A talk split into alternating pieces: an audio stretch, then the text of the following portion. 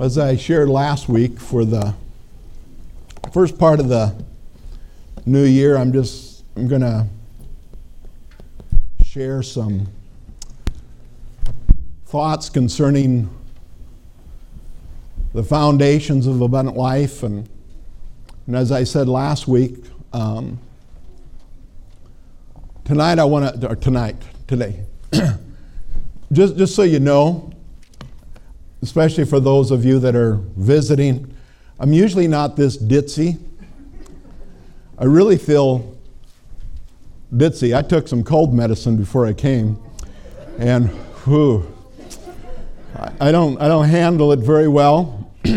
and so if I slur a little bit, I have not, we are having communion today, but we use grape juice.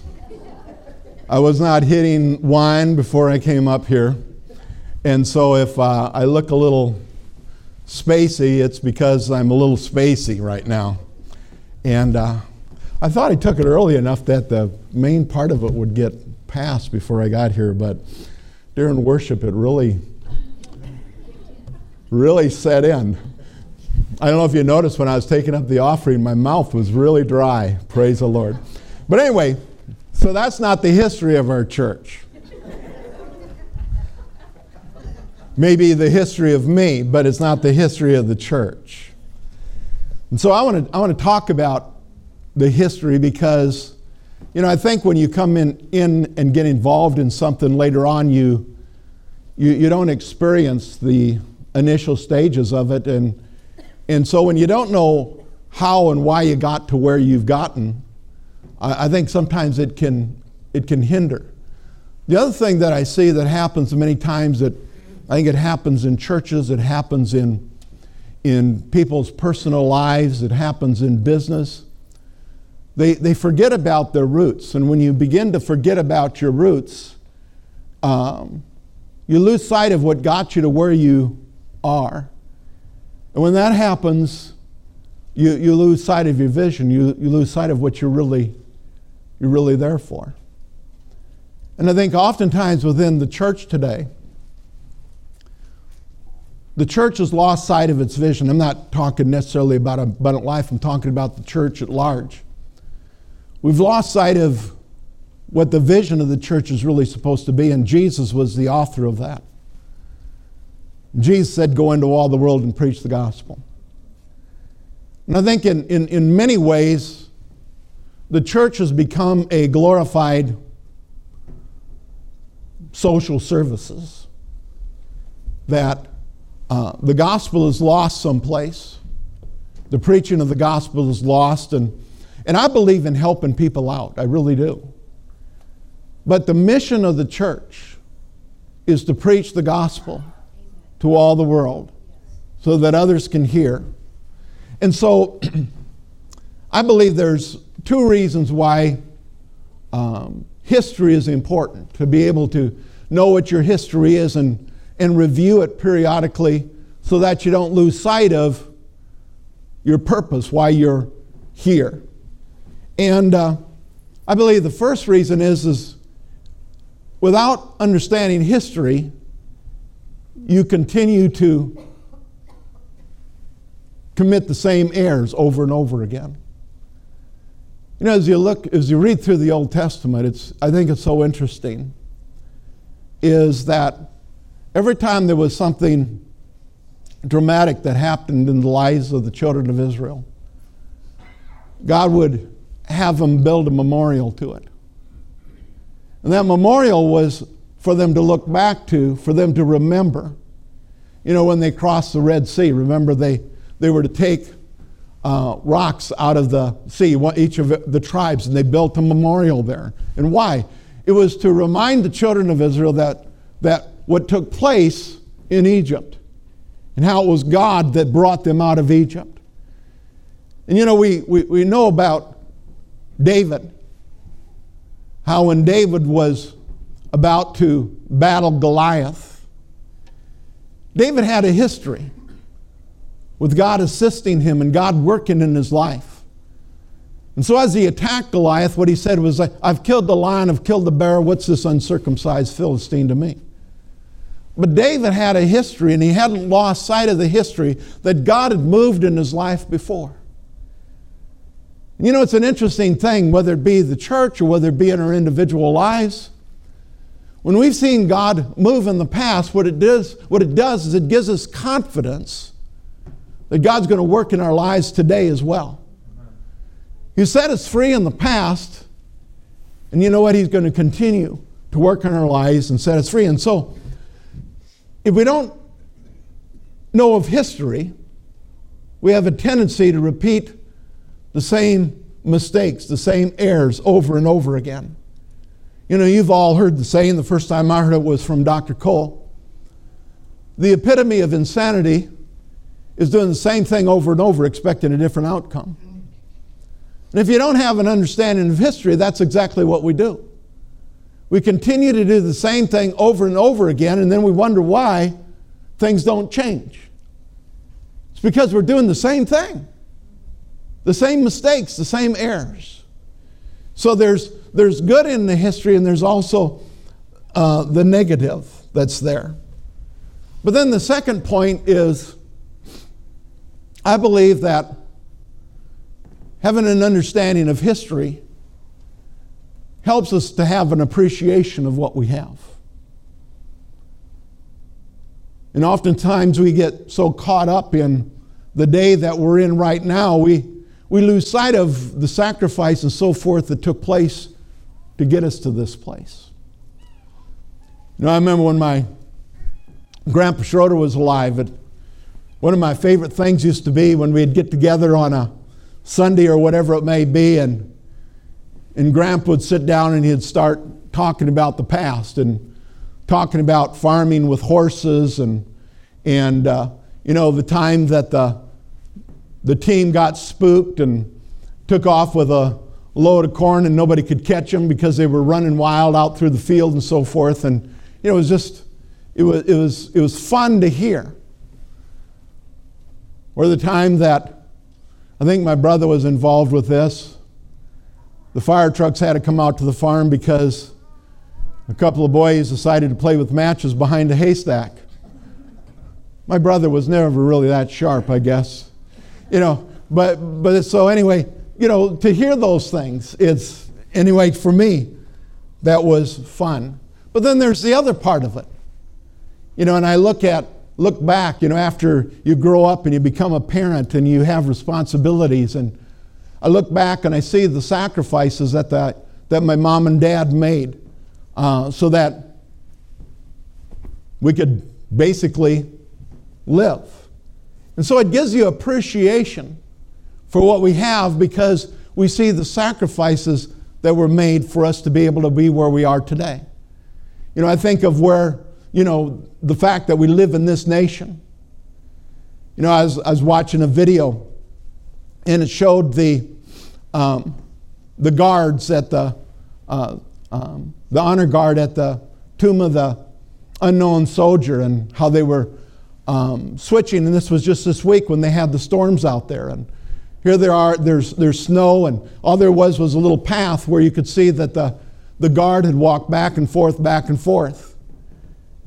But you know, when we, when we understand the sacrifice that was made so that we can have the freedoms that we have today, to be able to come together and worship as we are today. You know, there's many parts of the world where they wouldn't be in an open facility like this.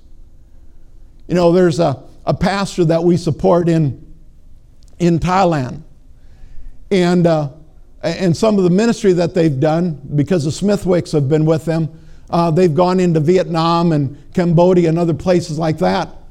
But they had to do it all in the underground churches. And so every Sunday, they have to switch their location because if uh, the government finds out, um, you know, they'll, they'll be raided and they'll be arrested. Isn't it wonderful that we can gather openly as we are today and not have to have any fear of somebody coming charging through those doors and arresting us? But that's because of what's come before us that was able to, to set it up, to be willing to fight for the freedoms that we have, and, and so on and so forth. Well, we're talking about the church today. But see, all of these things come into play because in all of these areas, there, there needs to be the element that we know our past so we don't repeat the errors, but also so that we have an appreciation for what we have today and that we don't fall prey of, of discontentment. You know, it, it sets us free. You know, there's the other element. You know, I look back in, in my family and I see the addictions that have been there. I see the, uh, the cousins and the uncles that I had that, that, that lives were destroyed because of addictions and, and the very fact that many of them died prematurely. And so we see the consequences of not choosing to follow after our Savior. Hey, brother, I just noticed that you're there. How you doing? You know, every once in a while you get a shock. So anyway, those are things that are part of our history to remind us. I remember sitting in a ball game one time with a with an individual. It was a soccer game, not a soccer game, it was a volleyball game. And, and I think it was about a seventh grade game, girls, and so you, you had time to visit. And, uh, but we got talking about our past, and his past was a past of, of alcoholism as well. And uh, we got talking about because neither one of us drank anymore. And uh, I said, you know, for me, I can't find one redeeming thing about alcohol because of what I've seen it produce in my family. And he shook his head and he says, I, I know exactly what you're talking about because he had I had a brother that had died because of complications of alcohol and so forth. You know, and so, but see what happens is if we if we lose sight of those things, you know, yeah, we put those things behind, but if we don't remember those things, we have a tendency to repeat those same errors. You know, I had a growing up, one of my best friends Pat O'Connor.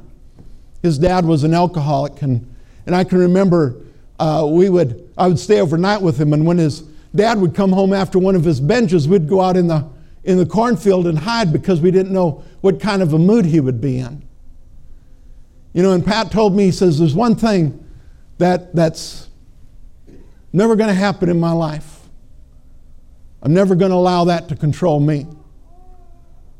Well, it did began to control his life. Last summer, I found out uh, that he had died. Let me tell you something. There's a thief out there, and he's out to steal, he's out to kill, and he's out to destroy. What I want us to see today is that God works generationally. That we need to know what took place in the generations before us so that the generations that follow us don't have to endure and go through the same things that maybe we went through, that our parents went through, our grandparents went through. But see, if we don't learn from the past, we're not going to see any change in the future. And the problem is, is we forget. You know, I think about the children of Israel when you, you, know, you go through um, First and Second Kings and Chronicles and, and so on and so forth. And you see these kings, and you see a good king rise up and goes by the wayside, and a bad king rises up, and, and you think, why don't they learn? Amen? Why don't they learn where, where the destruction comes from? But they've forgotten their past, or they think that it, it'll never happen to them. And so we need to, we need to learn and we need to move on. You know, I, I think about the church. The church here in Jefferson, Iowa. There are two individuals when we first came back to Jefferson that I got acquainted with. Uh, one of them was Slim McKinley, and the other was Grandma Murphy. Harold probably knew both of those individuals very well. And uh, I, I love to sit down with them and talk with them because, especially Slim, he, uh, he remembered when Pentecost came to Jefferson. And he had talked about it, and, and he talked about the fact how, you know, there, there used to be the, At one time it was the Church of God, then it became the assemblies across from uh, the middle school building. And uh, that's the, the first building that they had. And, and he said that the Holy Ghost would move in such a way that when people would travel across the, the states, they'd make a point of stopping in Jefferson on Sunday so they could make it to one of the services. And they said that they would, they would have the windows open and the loudspeakers, well, maybe they didn't even have loudspeakers then. Back then, preachers knew how to send their voices out. Sometimes I wish it was still that way so we didn't have to deal with some of the junk we have to deal with. You know, but anyway, but they would open the windows because people would stand outside because the inside was full. And, and, it, and they would share the stories about what took place and how people's lives were changed and, and so on and so forth. Well, they've, I always, I always thought I need to have somebody interview these people and get this history. Of course, I never did that. And they're gone now, so in one sense, that history is lost. But you see, we have a heritage here in Jefferson, Iowa, of the power and the move of the Holy Ghost. And, and oftentimes we look at it and we think what we have today is something unique. No, there's people that, that paid a price so that we can have what we have today. You know, uh, Abundant Life Ministries was, was, was birthed out of what is referred to as the charismatic renewal. And basically, what it was was a bunch of denominational people that began to, some of them, most of us, weren't even born again. Went to church, but hadn't experienced Jesus Christ, and surely had not experienced the, the power of the Holy Spirit in our lives. You know, and, and Harold in the Open Bible Church had a, had a tremendous influence upon that. Because in this type of a setting, that was the church that many people, for the first time, experienced the move and the power of the Holy Spirit. But these people, they came out of these denominations and they began to form Bible studies. And eventually, those individuals uh, began a church. And I want to just give you a little bit of the history of the church because I want to. But the church was established in 1978. It was known as Loving Shepherd Fellowship. The pastor of the church was a man by the name of, of um, George Heil. And he was here for just a, a short time, and then the church remained, it continued to meet in, in, in Bible studies in the home for, for approximately four and a half years. And then that's when the Lord moved upon Pastor Becky and my heart that we were to come back here to Jefferson and, and take the church over. Well, we'll talk about that a little bit more later on. And so it was in, in July of, of uh, 1982 that Pastor Becky and I came and, and began to pastor the church here. At that time, the church was meeting in a little building on, on South Elm lady from the church owned it. And we had the living room and the dining room. And I mean, there was nobody living there. We used it as a church, and we'd sit in a circle and sing our songs. And eventually, we had enough that we had to put in some rows. And, and uh, shortly thereafter, it would have been in, in 70 or 83, we moved to 400 East State Street, down that way. And uh, it was the it was called the Civic Building at that time. I guess at one time it had been the Women's Club or something like that. And uh, uh, we, we, we, would meet there, and there was this, uh, in the middle of our, our, our, our sanctuary was a pool table. You know, because you couldn't move the pool table. And, and so in the middle of it was this was pool table. We'd set chairs up all around it and everything else. And, and I think, I think actually they eventually allowed us to move it into another room because uh, it wasn't being used and so forth. But, you know, I used to tell people, you know, if they're from Minneapolis or, or, or from Des Moines, they were impressed. But I, would tell them, you know, we we're, we're packing out the Civic Center. you know, and, and basically it was just a, a little a little house. So that's where we moved from there. Uh, and then in, that was in 83. Also in 83, we changed the name. We changed from the name from Abundant Life, or uh, from Loving Shepherd Fellowship to Abundant Life Ministries. And there was all kinds of reasons behind that because at that time there was the shepherding movement and some, some things like that that people got the wrong impression from the name. And then we changed the bylaws and so forth. And so that was in, in 83. In 84, we had our, uh, uh, uh, in August, we had our groundbreaking. If you go on our website, um, there, there's a picture, and there's about 50 of us standing in a circle, and, and half of them are children. And uh, we were breaking ground for this building. And the reason why that's important is that we get to be in this building today because of sacrifice that individuals made financially, um, talent, investing their time and talent into this building. And so that was in, in 83. Uh, I mean, in 84. In September, we started construction. In 85, uh, in March of 85, the first Sunday of March, we had our first um, service in this building. And we had made an investment of $203,000. That's what it took to build this original building. In, uh, in 92, we bought a building uptown. It was, a, we, we called it the Solid Rock Cafe. And we purchased a building for 24000 And by the time we had it remodeled, we had 40000 in it. And so it was to be an outreach for, our, for the young people in the community. And, uh, you know, Dr. Cole always made this statement that when something isn't producing, lop it off. And so we met there for, you know, had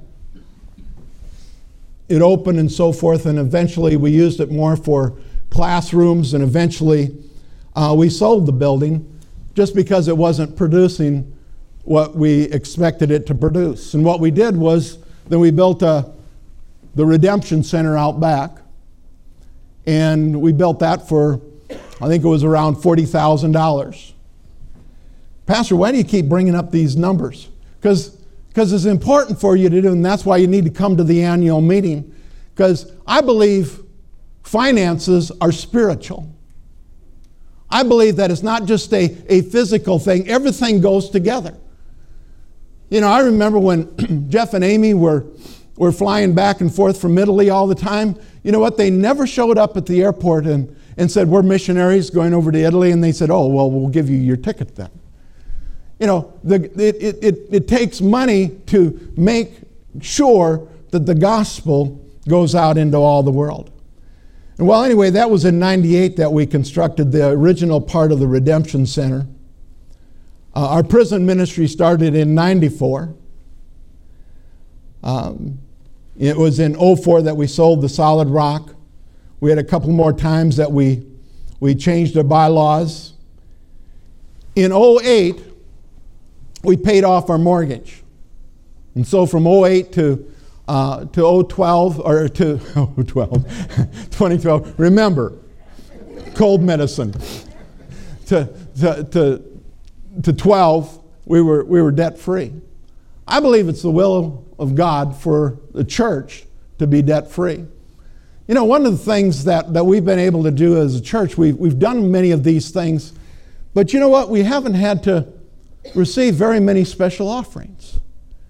And the reason for that is that I believe that if, if we as a church, if we tithe as the Bible tells us to tithe, and everybody does their part, um, the needs are completely met. You know, it's like I shared last week. Um, you know, we, we have the opportunity for you to give directly into missions if you, if you want to give into missions. And I hope that you do.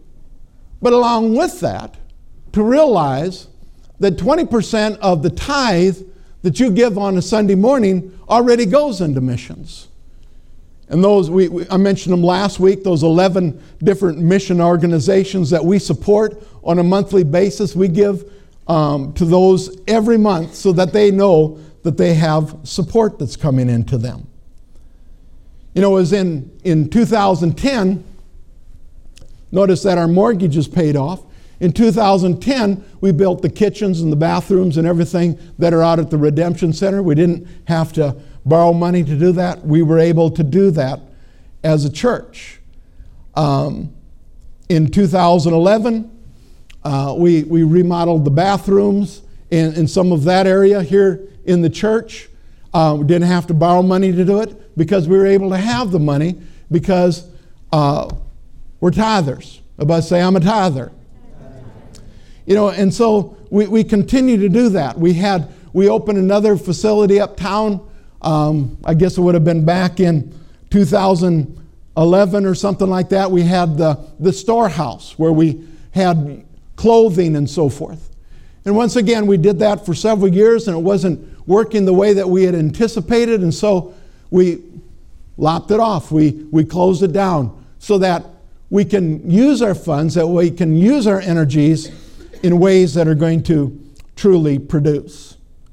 It was in 2012 and 2013 that we did the remodeling. We, we did the front, we did the parking lots, uh, we built the garage, did the landscaping, and uh, as a result of that, the cost of that was $364,900.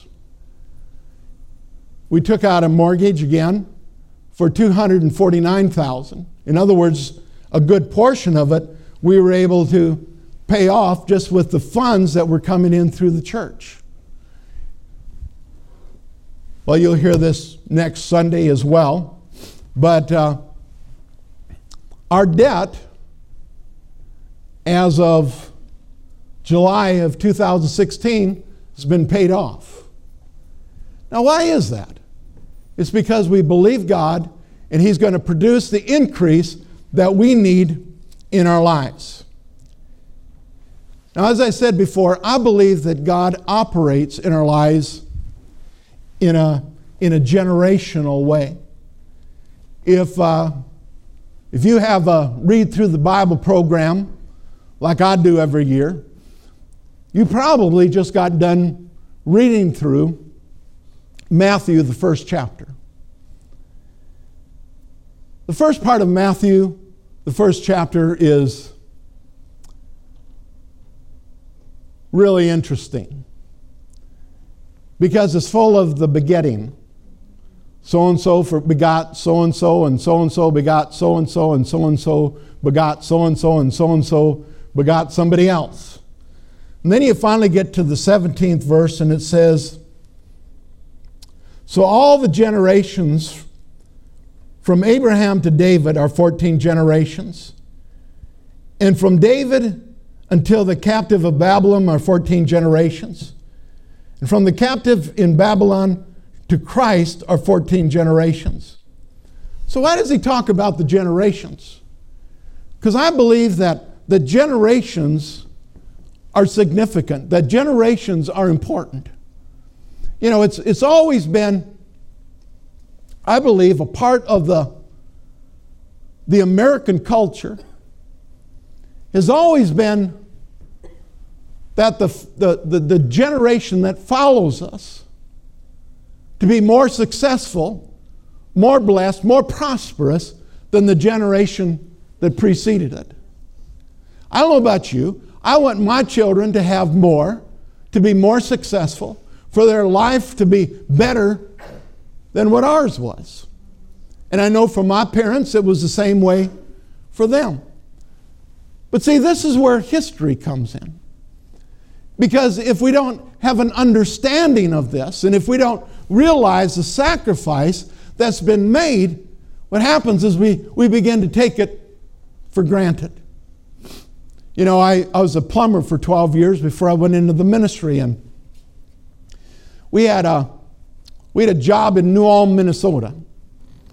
And uh, we were working at the building houses there in the college, and And one noon, myself and another one of the guy workers, and he was from New Ulm, uh, is an older gentleman, probably a little younger than I am right now. you know, but uh, we, we went out to eat, and so we, we took his car and we were driving through Main Street of New Ulm, Minnesota. And he, he said to me, he says, You see all these businesses around us? He said, There's something very interesting that's very common with the businesses in New Minnesota, which would be true almost anywhere. He said, What you find is that almost every one of the businesses, the storefronts that are closed, almost every, every one of them, it occurred in the third generation. And he said the, the, the phenomena is this. He says the first generation, they have to sacrifice everything that comes in. They invest it back into the business so that the business can continue and so that the business can continue to grow. And then the second generation comes along and, and he's seen the sacrifice of his father. He saw the sacrifice that he made financially, time wise, everything. So he continues to invest in the business, although he begins to reap the rewards of the business as well. But he says when the third generation comes along, he didn't see the sacrifice of his grandfather. He didn't see the sacrifice that his father made. And so rather than invest in the business, all that he does is he begins to take from the business. He begins to draw from the business. And before very long, because there's no investment for growth in the business, the business begins to decline. But you know what? That principle applies in every area of our lives. That's why the principle of sowing and reaping that I read concerning, uh, you know, till the end of time, the principle of seed time and harvest is going to continue. And so we need to realize that even though we're in a good place. That my father and my grandfather has invested and, and made things good for me. It's still important for me to invest. It's important for me to use my time, my talent, my treasury in the proper way. Why? So that there might be increase. You know, it's an interesting thing. Any um, any organism that is healthy it grows and it reproduces. If, as a church, we are healthy, we grow and we reproduce. Amen. And not just in the church, in our, in our life, in our community. If, if it's healthy, it's going to grow and it's going to, it's going to mature, it's going to reproduce. And see, that's what I think is so important as a church. I remember Years back, it was in a neighboring community. We went there for a, a, a funeral for, uh, a, I think it was a parent of one of our uh, parishioners. We, we went to the funeral and, and walked into the building, and it, it just had this moldy smell, this stuffy smell this old smell. And the building wasn't that old. I mean, I, I looked. Built in like 58 or something like that. Some of you think, whoa, that's really old. That's not that old. Go to Italy, you'll see old. You know, I remember flying back on Lufthansa one time, airlines out of Frankfurt, and uh, I was reading through their magazine. They had this article on the city of Frankfurt, Germany, and uh, it was at the time that Iowa was about to celebrate its 150th anniversary of being a state. Frankfurt, Germany was about to celebrate its 1500th anniversary of being incorporated as a city. So uh, that's old. You know, and, and so 58 isn't that old, but it smelled old. And I began to look around the building and it it looked like it was right out of a 1958 catalog. Why? Because nothing had changed, nothing had been upgraded. The people that established that church had made sacrifice. They had made investment in that church.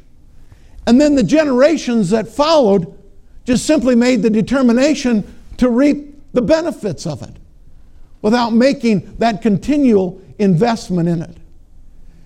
If it's going to grow, if it's going to reproduce, there must be an investment. In your family, there must be an investment.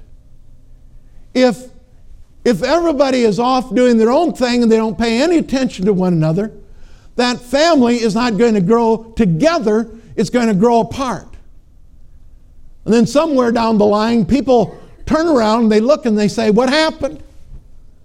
I can't believe that this happened. Well, you should, because we play a part in everything that, that takes place. And so when we look in the Old Testament and in the New Testament, especially when we look through the Gospels and the book of Acts, in addition to doctrine, we see history. We're to, we're to learn from the things that are spoken. In, in, in 1 Corinthians, the 10th chapter, and the 11th verse, Paul here just got t- done talking about the children of Israel coming out of Egypt and so forth. And he makes this statement. He says, Now all these things happened to them as examples, and they were written for our admonition, upon whom the ends of the ages have come. Everything that we see in the Bible, you know what? There, there's things in the Bible that we're not supposed to pattern our life after. Amen? You know, there's, there's parts of David's life uh, where, where he served God with the whole heart, we're to follow after that. We're to use that as an example for us to follow. But you know, there's other things that David did when he looked upon Bathsheba and, and committed adultery and had a, uh, uh, the, the husband murdered. How many of you know we're not supposed to pattern our life after that? But you know what? The Bible, it records everything accurately. But it's an example for us to follow. We, we see what happened in David's life because of his disobedience.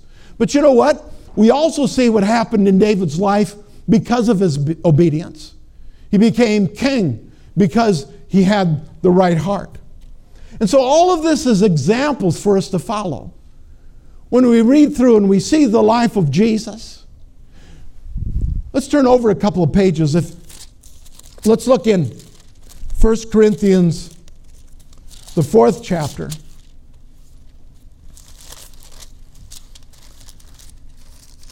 And the 16th verse.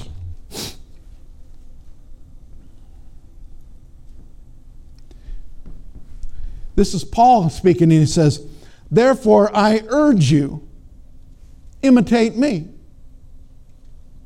Paul says, Look at me do what I'm doing. Of course, then he gets a little more specific with it because sometimes, you know, Paul was just a man. Then in the 11th chapter, the first verse, he says, Imitate me, just as I also imitate Christ. There's the key. Imitate me as I imitate Christ. You know, when we look at the book, when we look at the Gospels, we see the works of Jesus. And the Bible says the works of Jesus will do, only greater works. I believe that's in quantity, not in quality. But we're to do the works of Jesus. And he says, Look at me and follow my example. Paul says, Look at me, follow my example. Paul says that what we see in the Old Testament there are examples that have been given to us that we can see how we ought to live and how we ought not to live. Because within those examples that are given to us, it shows us the consequences of their actions. It shows us that when they lived right, they experienced the goodness, the abundance of God. But you know what? When they chose to live wrongly, they experience the consequences of it. Now, I'm a grace preacher. I believe in the grace of God. For by grace we've been saved through faith, not of ourselves. It's a gift of God, not of works, lest any man should boast. So it's not based on my, on my works. But at the same time, my actions matter. My actions count for something. And so what I've seen go before me ought to impact how I live my life today. If I don't like where I am today because of what's come before me, then I need to change what I'm going to do tomorrow if I don't want yesterday to manifest in my life today. Does any of that make sense? And so that's why history is so important. Because if we don't recognize and acknowledge the direction that God wants to take us, we're heading for destruction.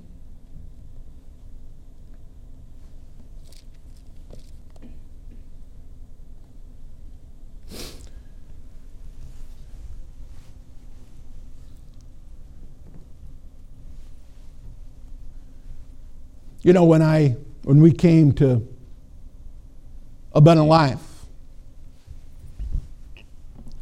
there were those that didn't really want us to come. They liked things as they were.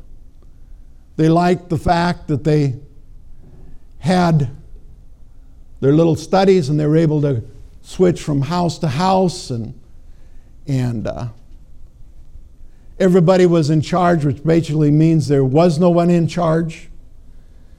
But that's, that's kind of where, where they wanted it to, some of them wanted it to stay. But you know, it was an interesting thing after I'd been here a couple of months. One of the founding individuals that was in the church came to me one day and he was talking to me and he says, You know, if you hadn't come when you did, I'm pretty sure the church would have fallen apart. He said the reason for it was we were at the point that we didn't even like each other anymore. Let me tell you something. As a church of Jesus Christ, when we can't even stand one another, you know, we're, we're in trouble at that point. Now, there may be some people that we don't care for as much as others. I know everybody thinks that I'm the greatest. But if we're unwilling to grow, unwilling to mature, unwilling to expand,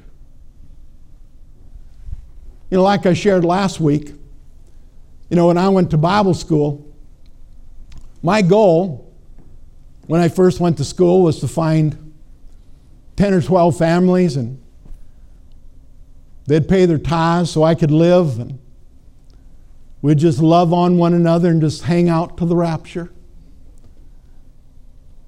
Until one day I realized that there was a whole world out there that didn't know Jesus, that if they didn't have the opportunity to hear, um, faith comes by hearing, and hearing by the Word of God.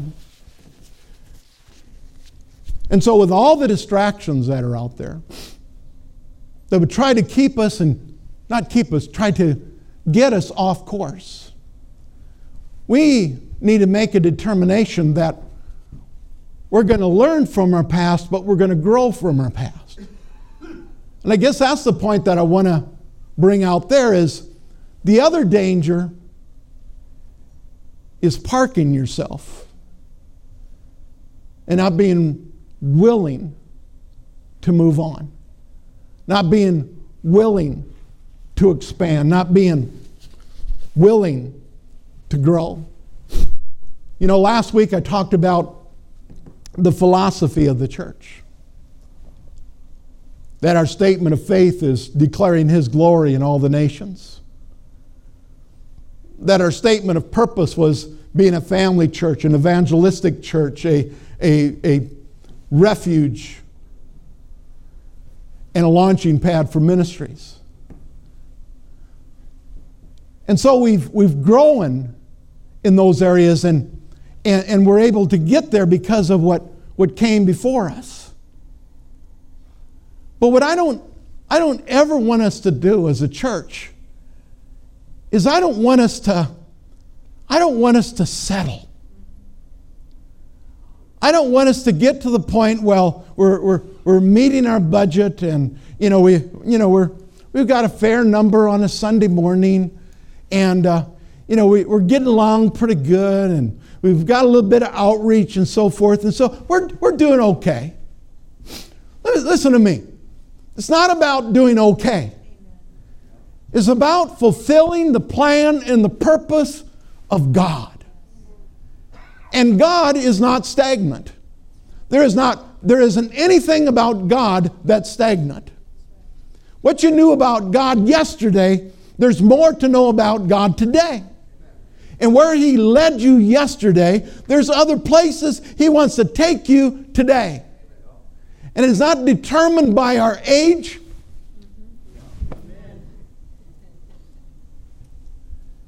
It's determined by our willingness.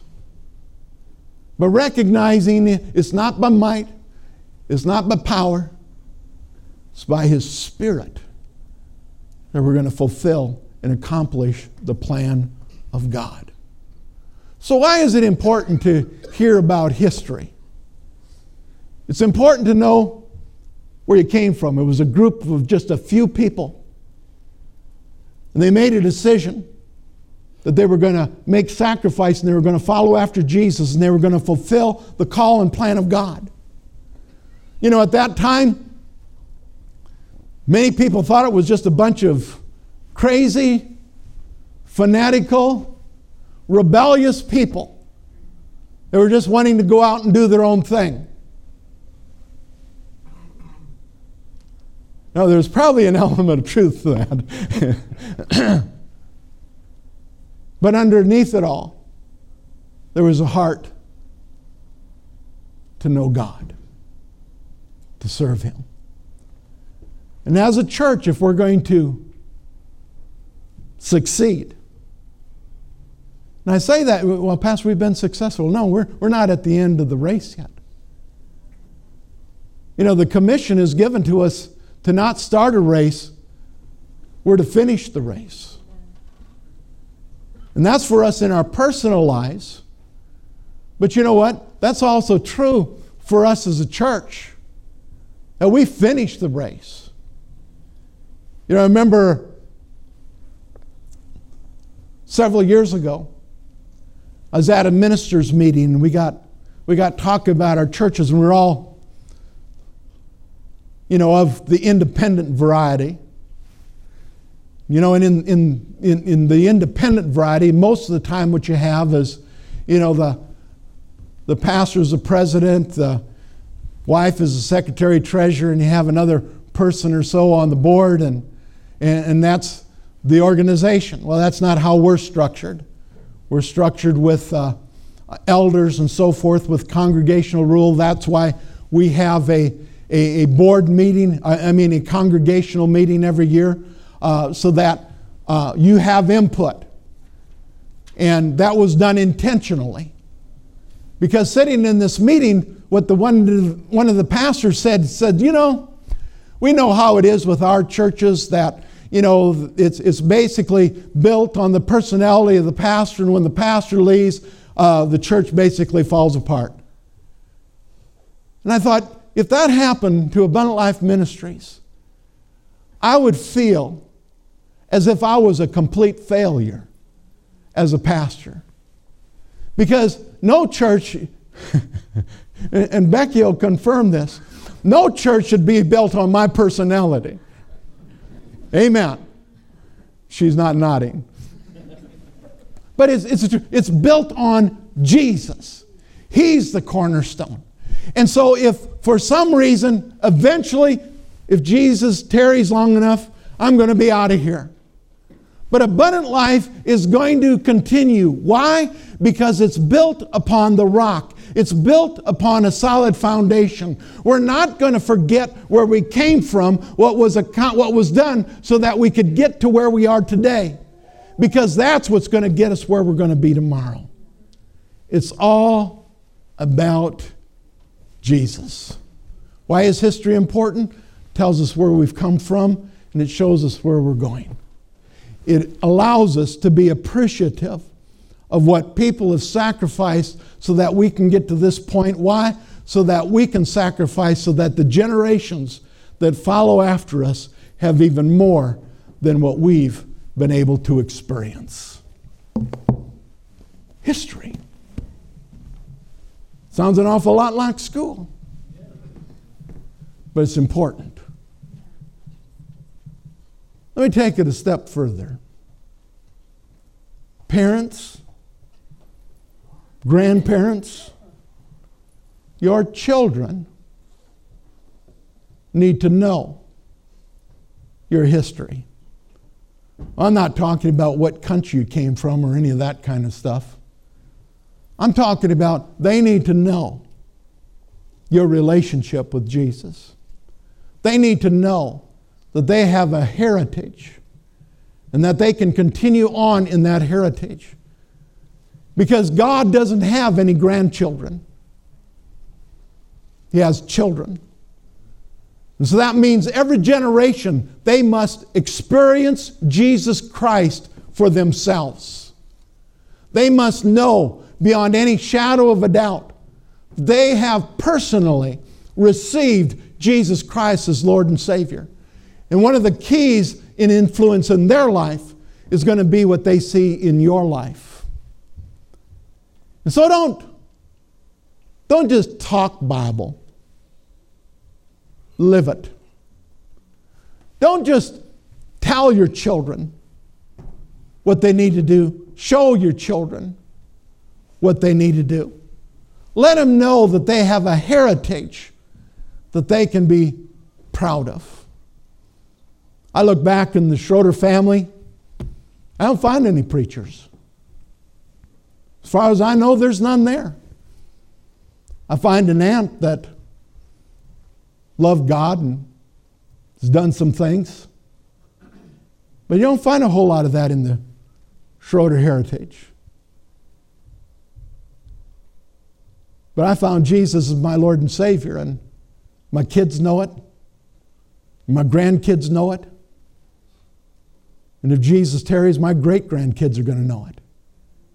They need to know that there's a way that leads to life and life abundant. It's in Jesus. Now, my grandpa Overmiller, remember when he was kind of laid up and went over to him to visit with him, and my mom, her comment was, Well, it was nice of you to come see grandpa because he always likes to talk about that religious stuff. Well, we didn't talk religion, we talked Jesus. That was the grandpa at his 80 something birthday as I'm leaving. And I wasn't sure what he thought of me being an independent preacher growing up in the denomination that we grew up in. He put his arm around me and he says, Dave, he says, I want you to remember one thing. Doesn't matter what name's over the door as long as he preached Christ and he crucified inside. I'm determined as a church, the foundational message that we will always preach will always be Christ and he crucified. He is the way, he is the truth, he is the life. That's our heritage, and that's what we're going to extend to the future.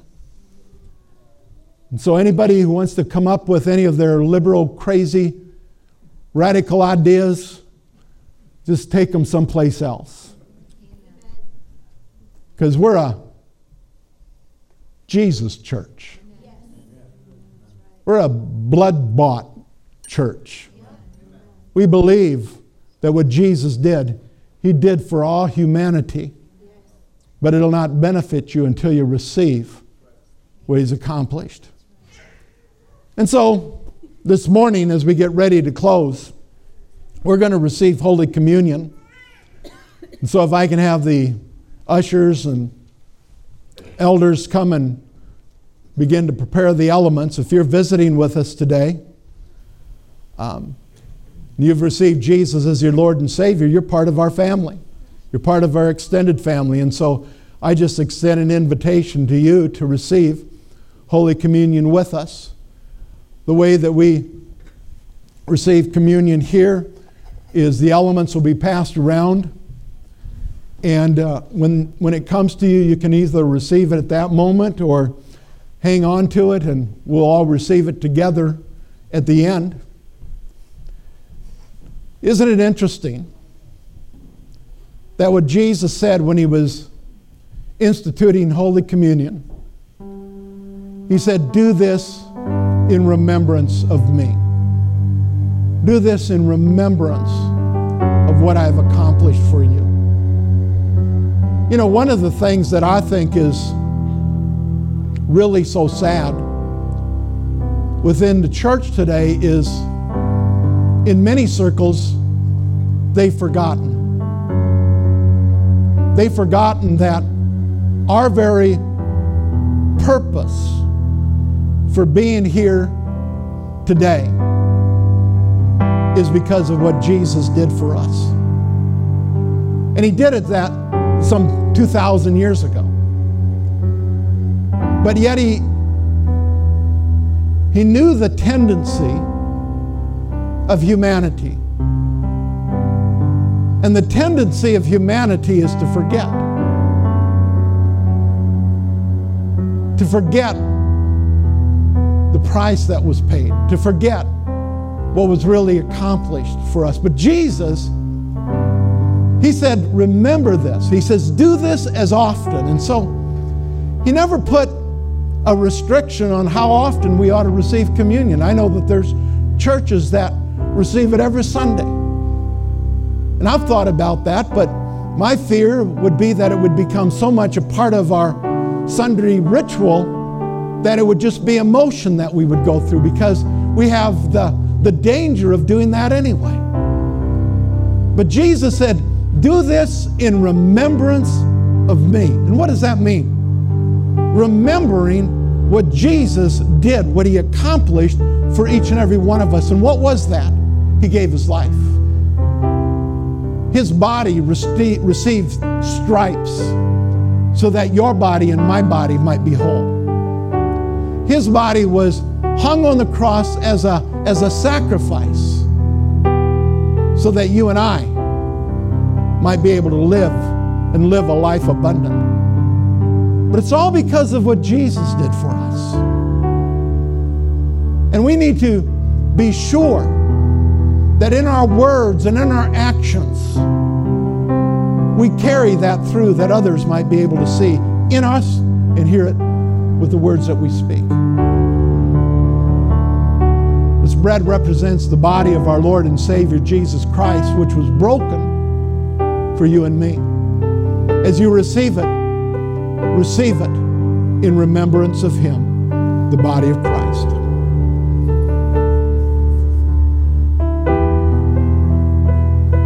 Then, of course, we, we receive the second element represents the blood of our Lord and Savior Jesus. But once again, he says that we're to do it in remembrance of him. Being reminded of how his blood was shed. How his blood was shed so that we might be whole. The Bible says, without the shedding of blood, there is no remission of sin. So, for us to experience forgiveness of sin required that there would be blood that was shed. And the, the thing about it is, is I deserve to suffer the penalty of sin. Why? Because I've fallen short. I've sinned. I've fallen short of the glory of God. But Jesus became my substitute. He took my place. His blood was shed so that my blood would not have to be shed. He died so that I might live. In the Old Testament, they, they sacrificed animals And we're told that when the sacrifice was made, it was it would cover over the sin, that, that God would look and he'd see the blood. But under the new covenant, the blood of Jesus doesn't cover our sin. It washes it away. And so when God looks upon you and I, He sees our righteousness. He sees us as if we've never sinned because Jesus paid the price. That's why we declare that we are the righteousness of God in Christ. Why? Because of the completed works of Jesus. And so this juice, it represents the blood of our Lord and Savior Jesus. And so by faith, we acknowledge that it was the blood of Christ that washes us, that cleanses us from all sin and from all the defilement of sin. And so the blood of Christ, which was shed for you, receive it in remembrance of Him. Now, Father, we thank you for your loving kindness. We thank you that you're the same yesterday, today, and forever. We thank you that you're our healer, our deliverer, our provider. Father, I just pray for the revelation of who you truly are to manifest and be alive to each and every person that would be under the sound of my voice, that they might know beyond any shadow of a doubt that the price that Jesus paid was for them. And Father, may we never forget, may we never forget that 2,000 years ago, Jesus died and Jesus was raised from the dead for our justification and that we might live our lives in service and appreciation of your love for us. And Father, I ask it in the mighty name of Jesus. Amen. And so as you go, go in his peace, his strength, his love. Go in the name of the Father, the Son, and the Holy Spirit, giving him glory. In the mighty name of Jesus, amen. Give somebody a hug, let them know you love them.